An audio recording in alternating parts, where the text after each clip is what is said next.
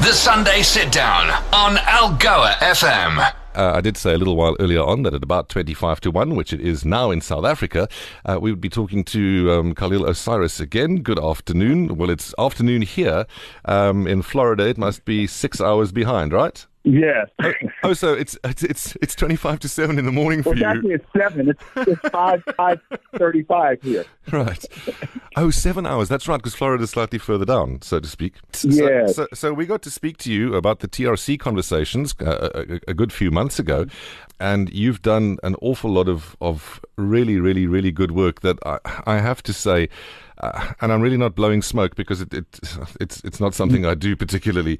I, I want to say thank you because it it's a calling. It has to be a calling of sorts. It's it's it's not something that that the average person would sign up for. Is to, to be a, a powerful change um, kind of vehicle for change um, in in the world, and particularly uh, focused on South Africa. So let's talk about uh, what you're up to now. We're talking about increasing youth participation in the 16 days against gender-based violence. Why is that? Well, one of the things that for me critical is that we begin to look at why we haven't been able to stop or reduce the rate of violence against women and girls. W- Why is it? We've tried all kinds of initiatives, and in fact, the government has the National Strategic Plan on gender based violence and femicide for 2023, 20 to 23, 2021 to 2020, uh, I think 30.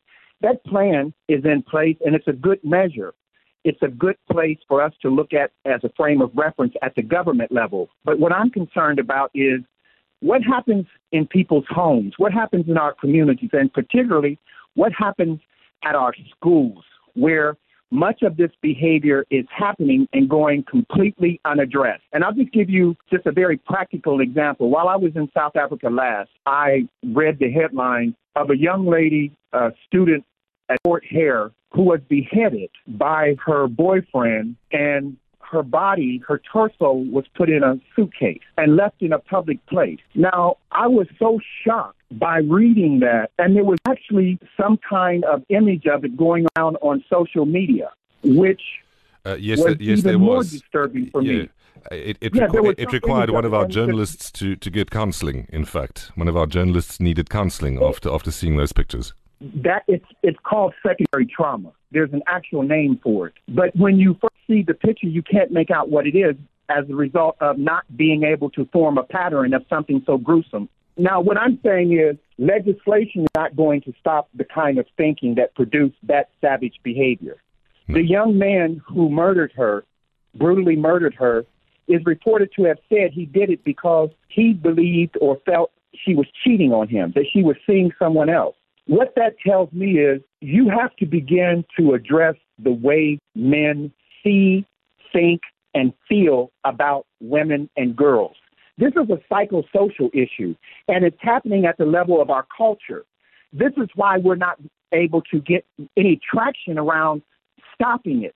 So, what we've decided to do with the initiative Truth and Reconciliation's Orange Couch Conversation, which is based on a TV program in South Africa produced by South Africans, Blue Wizard Production Company, and partnered with ADAPT, a nonprofit organization in Alex, to address the issue of gender based violence in, in an entertainment fashion, but for the purpose of pointing out and, and supporting resilience from women.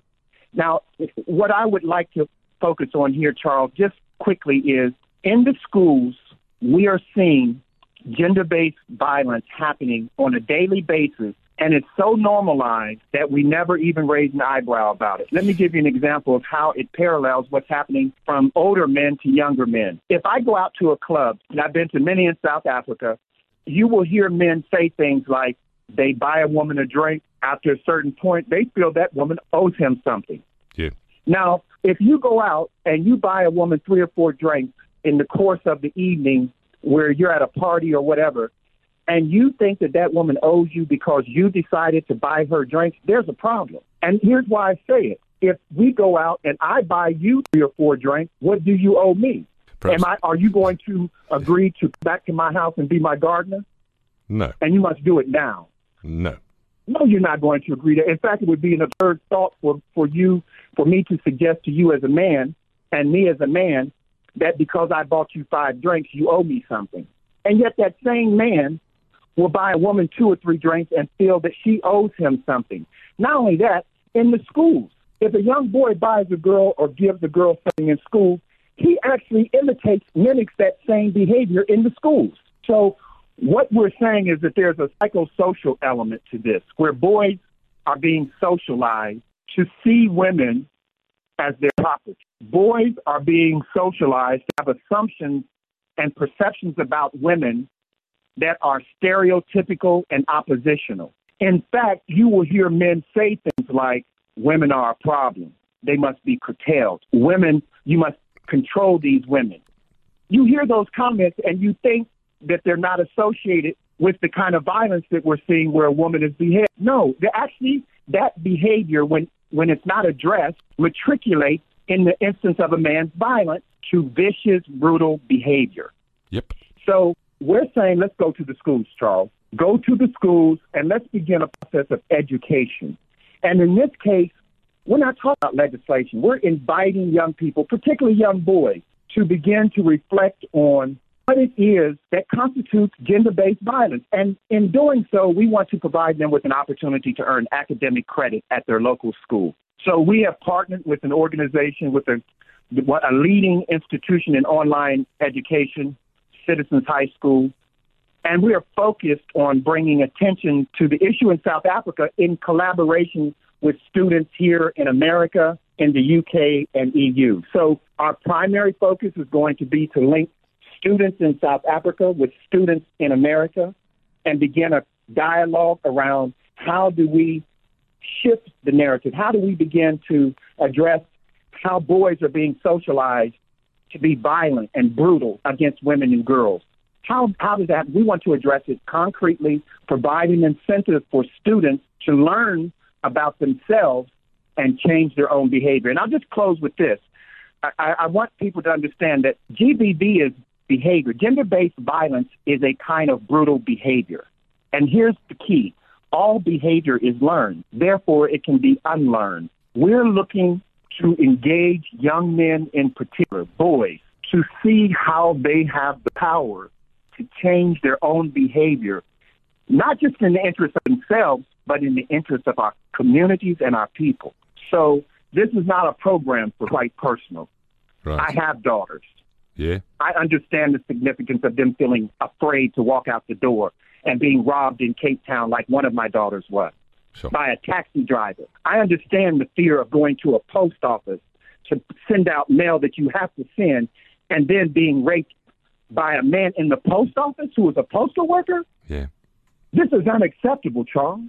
Very much. And I'm not going to be on the sideline of this issue. This is one I will die. I will go to my grave fighting for this issue because it is something that we need as men to hold ourselves personally accountable for. It's Yeah. not the other guy, it's us individually. Yeah.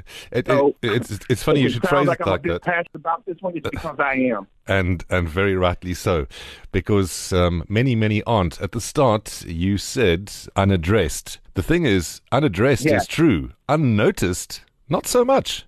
We see it, and and that's one of the things. You need to reject that behavior. You need to report the people who do it, at least as a start. But as importantly, you need to um, pop onto our website, algoafm.co.za, uh, where this chat that I'm having with Khalil Osiris will be repeated, and there will also be a resource center to the Orange Couch um, uh, at least by the 25th of November, which is the official start of the 16 days against gender-based violence. Yes. Well, Charles, we're going to make we're going to make sure that we provide uh, Algoa FM with all of the information for any student to register, to get signed up, to get onboarded, any any help that they would need to participate in this process. We want them engaged. We understand that if we teach young people, particularly students, how to identify and prevent gender-based violence at schools, that will translate to their action in their communities and in their homes. So We're very excited about this initiative. It is a ongoing initiative. So we started and launched it on 16 days of activism against gender-based violence, but it will continue throughout the year, and we will be onboarding schools. Students at their local schools can earn credit for participation. Awesome. Thank you very much. Um, enjoy the rest of your time in the States, and we'll see you back in South Africa soon. Looking forward to it, Charles. Have a wonderful day. Thank you. You as well. Bye bye. On air. On air. Online. Online. And all over your world. This is Algoa FM.